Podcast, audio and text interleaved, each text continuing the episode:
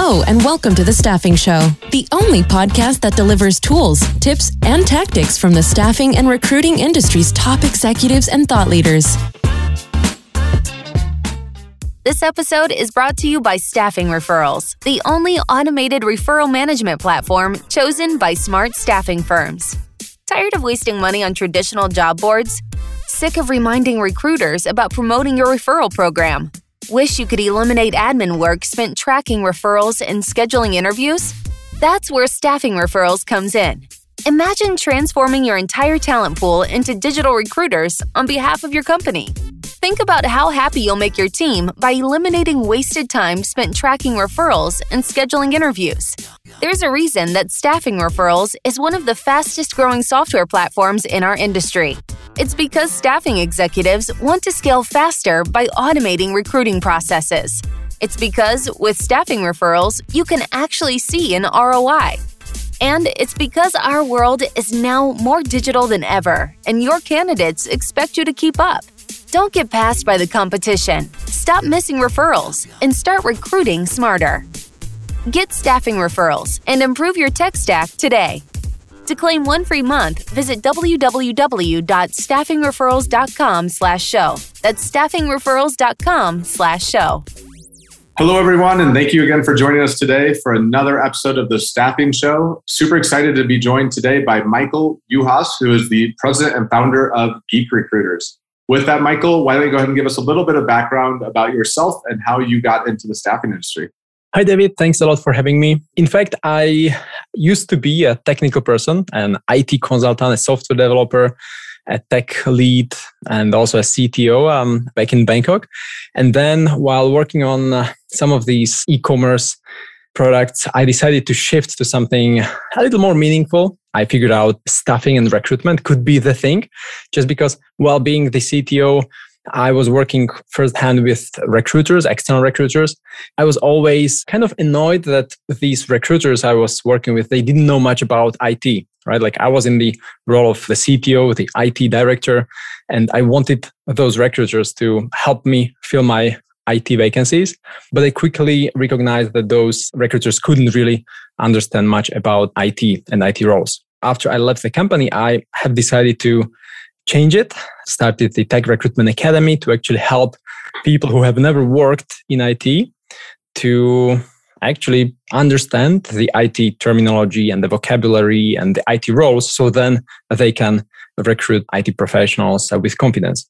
Alongside, I have also started the recruitment agency just because some clients were constantly asking me if I can also fill some vacancies for them if apparently I have something to say about IT. So that was kind of an interesting journey. That was that was kind of fun, and uh, that actually brought me to to where I am today. Awesome. And so, tell me a little bit more about kind of what is Geek Recruiters. We started at first as Tech Recruitment Academy.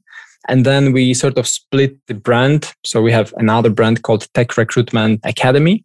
And uh, Geek Recruiters is solely focusing on recruitment as such. So recruitment of IT positions. We only focus on IT because as I mentioned, I'm the tech guy, the uh, introverted person who doesn't like talking in public.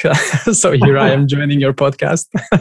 so thanks a lot for having me. Yeah, well, then thanks for joining. I, I, know it's late where you are at right now. So we're, we're talking, it's uh, Friday afternoon and 2 p.m. in Mountain Time, but Michael, you're joining from Slovakia, and I think you said it's uh, it was about 10 p.m. there. Yeah, yeah. How big is your company, and what's the growth looked like over the last few years for you guys? We have quite interesting models that I actually applied from IT. We have not just started employing people, I mean, recruiters full time, but we started working a lot with freelancers. In IT, it's very common to have these agile teams of IT professionals who work remotely. So even before COVID, we started applying pretty much the same methodology, the agile methodology to recruitment. That's how we run these recruitment teams. We work with recruiters with some of them part time, with some of them full time. The whole team is actually distributed even before COVID. Sometimes it's really hard to answer such question because with some people we work on a project basis, probably five or seven people who work like really full time, and other 20 to 25 people who work commission based or part time, and then we can scale up or down the demand as needed.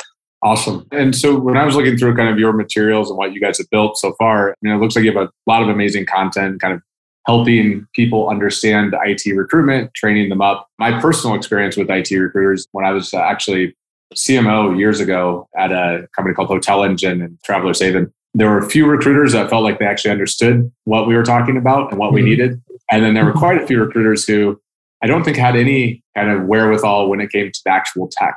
So mm. is that the kind of core of what you're solving is to help recruiters understand what they should be recruiting for and to kind of understand how to the lingo and how to talk about IT recruiting? Mm. Yes, yes, yes, correct. Just because in IT, it's really difficult with all the IT terminology and programming languages and software frameworks and tools that these IT professionals use.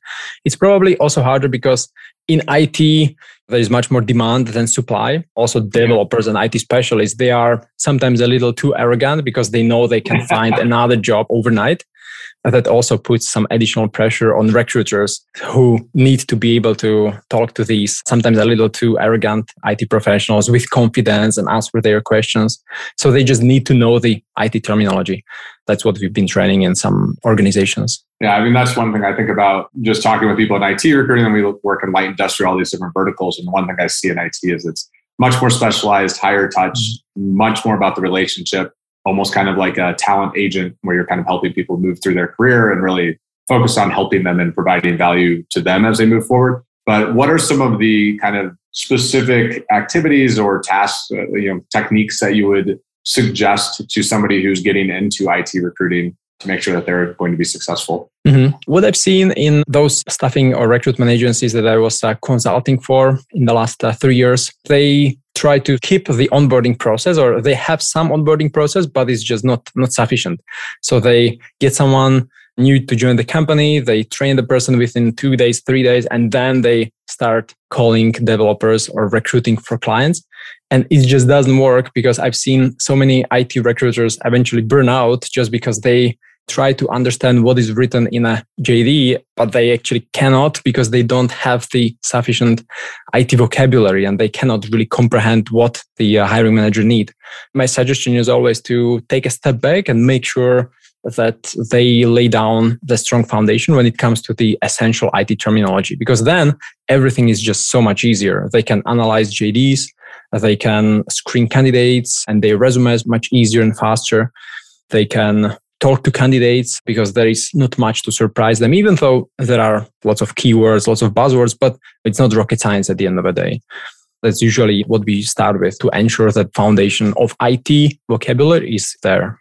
Awesome. Yeah, that makes a lot of sense. And with that, I mean, I know right now, and I know finding good developers, good engineers, it's really, really difficult. How are you kind of seeing things change in recruiting and specifically in IT? Well, I would say it starts with the mindset.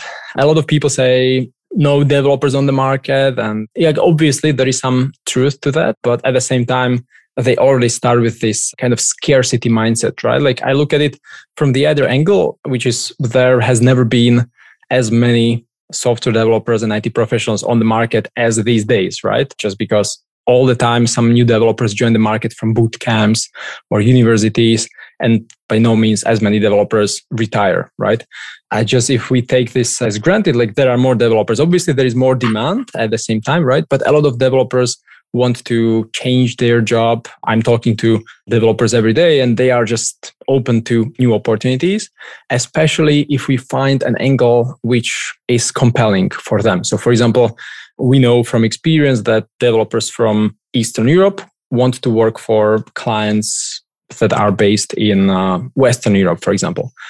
At the same time, developers who are based in Western Europe want to work for US based companies. If you work with this, then you can always find an angle which speaks to the particular IT professional. That's kind of general in terms of geography. Do you have any specific ways of kind of uncovering their needs or identifying what their unique needs might be? Any mm-hmm. tactics on that front? If we break down these personas, as you probably used in marketing, right? In marketing, we have personas, and also in IT, we have some common personas or some standard stereotypes of these IT professionals. So there are some, for example, who are keen to work for startups because they have more decision making power.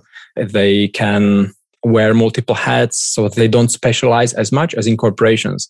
They are much more challenged, right? So there are certain developers who want to pursue these kind of projects, while on the other hand, some other people just seek for security or stability and they are better fit for some corporate kind of an engagement right so if you try to understand where are these developers or potential candidates and that can also evolve over time right? I was talking just recently to one developer who was working for a startup. He was like excited about the work and everything for the past few years but then he mentioned that his wife got pregnant. So suddenly he wanted to change from the crazy growth driven environment to very stable secure job so it also changes over time, but as soon as we uncover it, we can present an opportunity in a more compelling way to the developer. That's great and makes a lot of sense. How are you going about finding these developers? It sounds like you're building personas out ahead of time to make sure that you, when you're talking to them, you're talking about what they actually care about.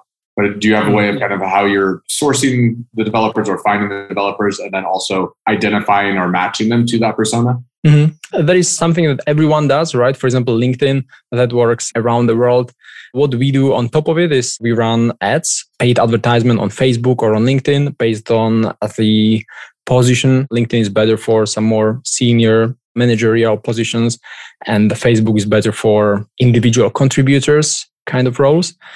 So then we have some relatively simple opt-in funnels where people opt in and then it just depends if we call them. And during these calls usually i try to uncover what do they really want. So we follow up with a really quick call just 10 minutes. We try to like really quickly discuss not the technical skills but rather where is the person heading with their career? Why does he actually want to change? Sometimes and it also depends on how generic the job advert is sometimes it's very specific but sometimes it's just very open uh, because we for example look for a role such as javascript front-end developer and that could be applied pretty much every third company because every other company is looking for these kind of developers Awesome. One thing I wanted to kind of circle back on is you were talking about how there's more demand and there's also more developers than there've ever been. But the one stat, I don't remember, I think it was an HBR a couple years ago, but it was something around the lines of 85% of your LinkedIn network is open to a new job opportunity if mm. the offer is right. Which yeah. I think that kind of comes down to the figuring out what that offer is and how to match it. But that's kind of amazing to think about the majority of your network actually being willing to take a new role or actually shift it's interesting that you guys are using advertising. I don't know if you're open to sharing this or not, but what type of content offers or ad copy are you using to actually drive people through? We got inspired by marketing a lot in this sense. Probably you see behind me some of these copywriting books yeah. uh, or Russell Brunson's or here on the right identify what do people want what do they potentially desire right when it comes to the career change and then speak to that particular desire as i mentioned for example when we target advertisement to Eastern European developers, then we present like, hey, would you like to work for company from Berlin?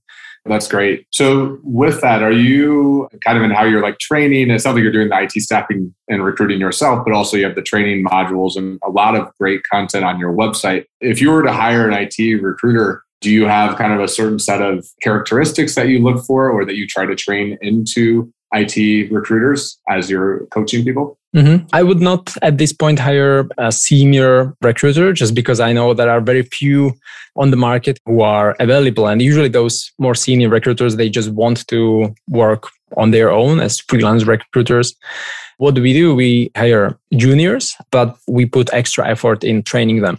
So we have several milestones, we have dedicated training, and that's the training that I used also in other agencies to train their developers, uh, not developers, but recruiters. We also uh, do some shadowing, online shadowing Zoom, just to sometimes, and especially if we break down these roles, it's not rocket science, right? Uh, recruitment, but you need to have certain knowledge about those roles. But otherwise, sourcing is not that difficult. Screening is not that difficult if you understand the terminology and the vocabulary calling candidates. It's not that difficult, right? Probably to do it all at the same time. If one person is supposed to do it, then it's really challenging. Yeah. But if we break down those roles, they are not that difficult. That's where we are heading with these agile teams, where we are able to cut these roles to pieces and identify individual strengths and match to these roles. Oh, that's great. So it sounds like on the consulting side, you're actually helping with kind of like operational process improvement and efficiency and defining roles and kind of the strategy that for going to market and sourcing and all of that. Is that fair? Yes, because even when I look at myself, right, I've been in IT for about 17 years. I've been recruiting, I know, probably for seven years out of those 17, but only last three years, like really professionally as an for clients. I mean, so I know a thing or two about recruitment, but it's not like there are definitely more professional recruiters who just focus on recruitment for the last 20 years. But still, even with my experience, like there are parts of the recruitment that I just don't like. I'm not good in, I don't know, following up with candidates. I'm not good in completing some sourcing sheets, right? Like I'm great in coming up with how to source, what to source, what's the strategy, but then I need someone else to actually follow up with the rest.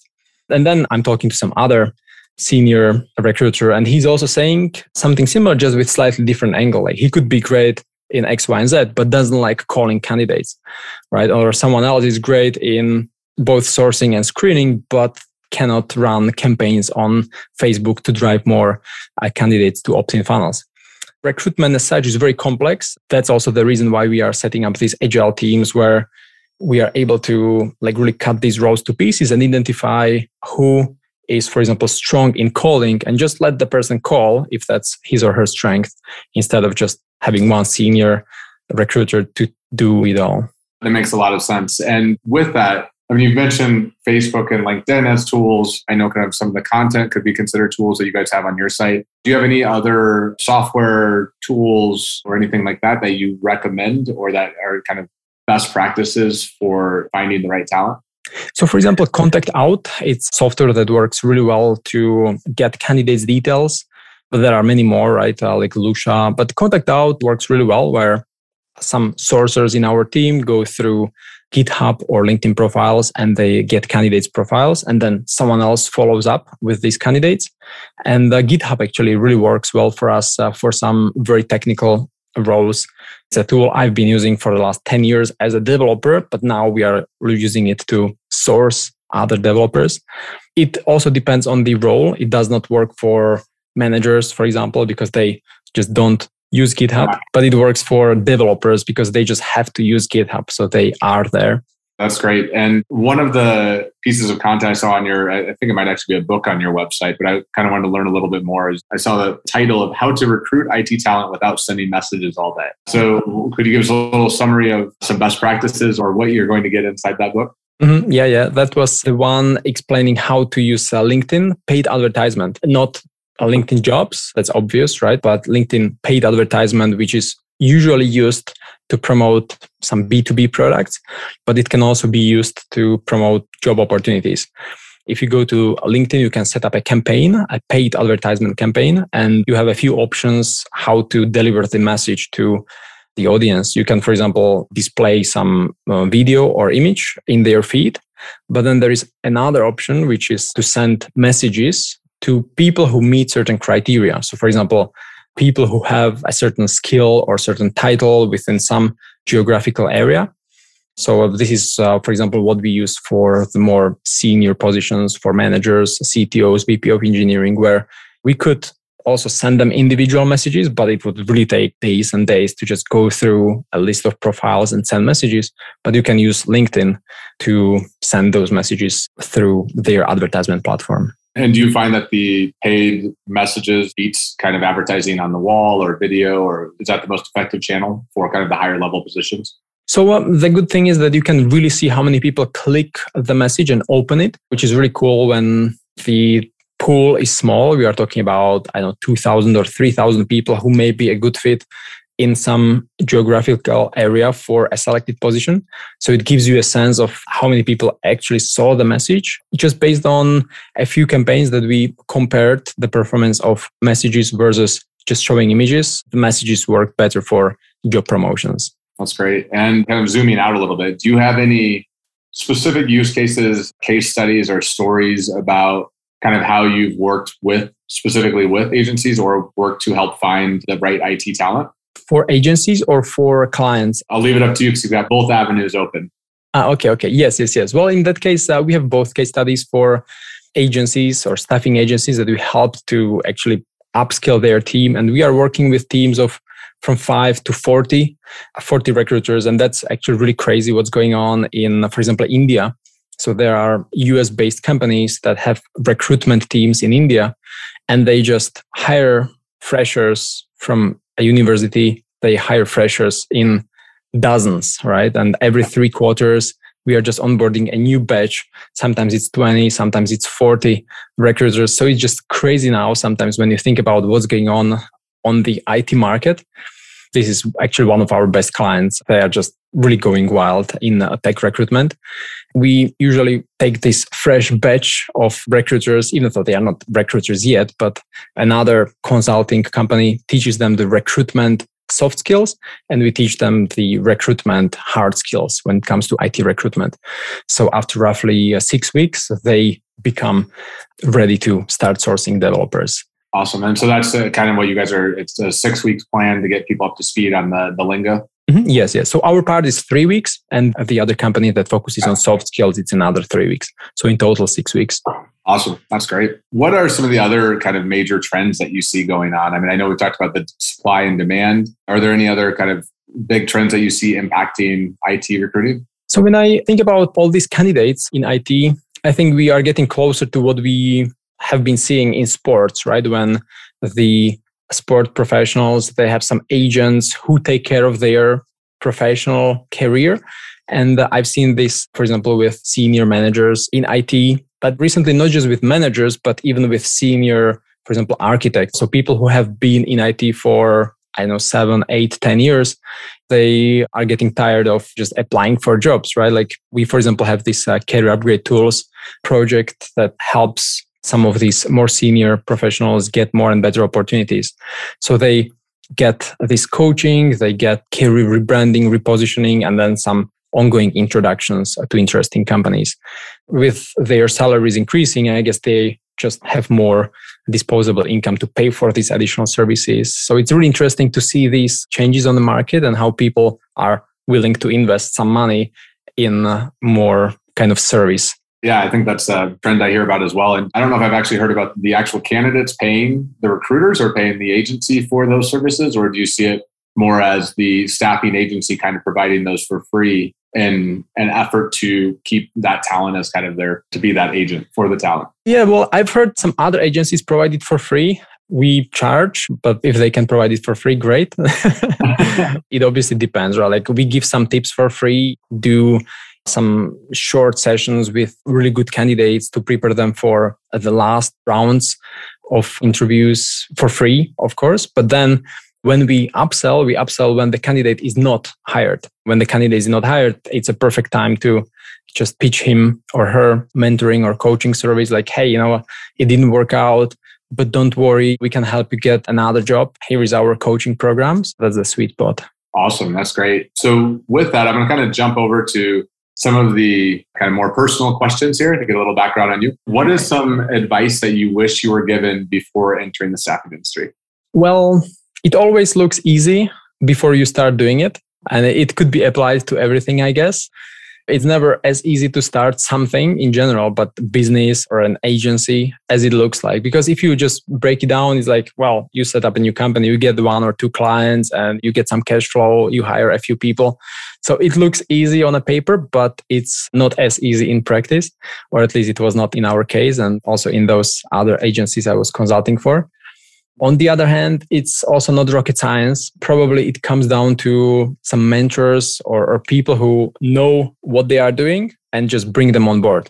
So that's what we are trying to do now going forward in a more strategic way, just to identify people who have the knowledge and we bring them on board through consulting. But I didn't do it this way because we didn't have cash at the beginning. Yeah. But that's what I would differently. Probably, you know, sometimes you just need a, a few thousand dollars and you can save yourself months or a year or two of hard work. Awesome. And in the last five years, what new belief, behavior, or habit has most improved your life? I would say morning exercise and the overall morning routine. I started roughly five years ago, maybe four only. That was a game changer. I started back in Thailand. It is about five years, and uh, prior to that, I was just waking up regularly at seven, seven thirty ish, but now I wake up at five or even before five and I go through a very structured morning routine. with gratitude expression or a little meditation exercise, of course, cold shower, like all these things uh, to set me up for a productive day. And that overall was a game changer. I wouldn't say any of those individual activities contributed significantly, but overall together after, and especially if it accumulates over the course of two, three years, I feel so much better and, and stronger. That's great. And I'm going to jump to the next question because I think looking behind you, you've got a lot of great books and some that I would put as my top recommendations for a book. But what is the book or books you've given the most as a gift and why? Ego is the enemy is the one that I keep thinking about it. Not just about the book, just sometimes the title is all you need. That's probably the one you also see behind me because there are so many examples of situations where ego was the enemy during meetings and not just necessarily on my end, but oh, probably also on my end. Like everyone has ego. It's just like probably I'm trying to fight it a little, but I know of people who don't admit they have ego or they are not aware of the impact of their ego on their decisions. And then it's just so annoying. So I, I just keep reminding this to myself and bring it as often as I can. Uh, it's a fantastic read and one I've also gifted and recommended that to many people as well. Though you have to be careful with who you give it to. It can come off a little offensive. to make sure you, you uh, preface that one correctly. So, how has a failure or apparent failure set you up for later success? Oh well, the previous company that I uh, have co-founded in Thailand it went out of business and it was not an easy one because we fundraised over $11 million. We got up to 95 people overall. That was a crazy ride over five years. And then it crashed. Eventually, I would say it really helped me to understand that nothing is as hard or as harsh sometimes as it looks like. Just because if you have these ups and downs, in business as you usually have, then you get used to it. So now I just cannot get out of lane as easily as I could five, six, seven years ago. Just out of curiosity, will you tell us a little bit about what that startup was and what you guys did? Yeah, yeah. It was a travel tech startup. So we created and we started already probably nine years ago, at least nine years ago. So it was back when there was this saying, there is an app for everything. So we started a mobile first product for last minute hotel booking. Okay. And in the United States, you have Hotel oh, Tonight, yeah. right? And around the time we started in Bangkok in Asia, Hotel Quickly, uh, probably a year later, roughly. But the difference was marginal and we grew, they grew.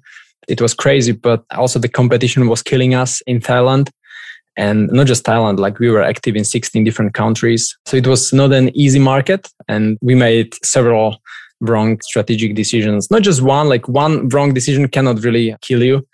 We made like several, several ones. So that was really annoying. And by the way, ego played a huge factor in uh, this one. yeah. It's one of those things you learn over time. so, yeah, yeah. So that's why the book. That's why the book. And now you know the full story behind the book over there. yeah, that's great. That's great. So, what are some of the bad recommendations you hear in IT recruiting? Oh yeah, there was one on Facebook uh, that just popped in my mind. Like there was someone asking in a Facebook group what IT course to study for recruiters, and I was obviously suggesting our Tech Recruitment Academy. But there was someone who responded like, "Hey, you know, uh, I've been recruiting IT positions for the last X years and I didn't need any IT recruitment training mm-hmm. or IT training. Like you guys don't need it either. And I'm like, that's just ridiculous. Like maybe you just don't understand how much you know already after 10 years recruiting in IT. And you are suggesting to someone who has never been touching IT, you are suggesting it's not necessary. So it's like wrong kind of suggestion based on probably, well, maybe there was something to it. Like it's really hard to say. But uh, I felt like that's just ridiculous advice to someone who is just entering IT market and is, is willing to learn. And she was just stopping the person from learning. That does not sound like a smart approach. so, with that, uh, do you have any kind of closing comments or any additional thoughts that you would like to share with our audience? Keep learning, keep growing. That uh, worked for me personally, and that also works for for my colleagues who are just keen to to learn and, and grow. You never can go wrong with some new insights or, or new learning. And that's really cool. Also, the fact that you are recording this podcast and you are spreading the uh, information and knowledge out there. So totally cool. Awesome. Well, Michael, it's really nice having you on. Love what you're doing and you know educating people so they can be better IT recruiters. Appreciate you having me on today. Thanks so much. Thanks, David. It's been a pleasure. Thank you. Thanks for listening to The Staffing Show. Don't forget to sign up for our newsletter at staffinghub.com to never miss an episode. Until next time.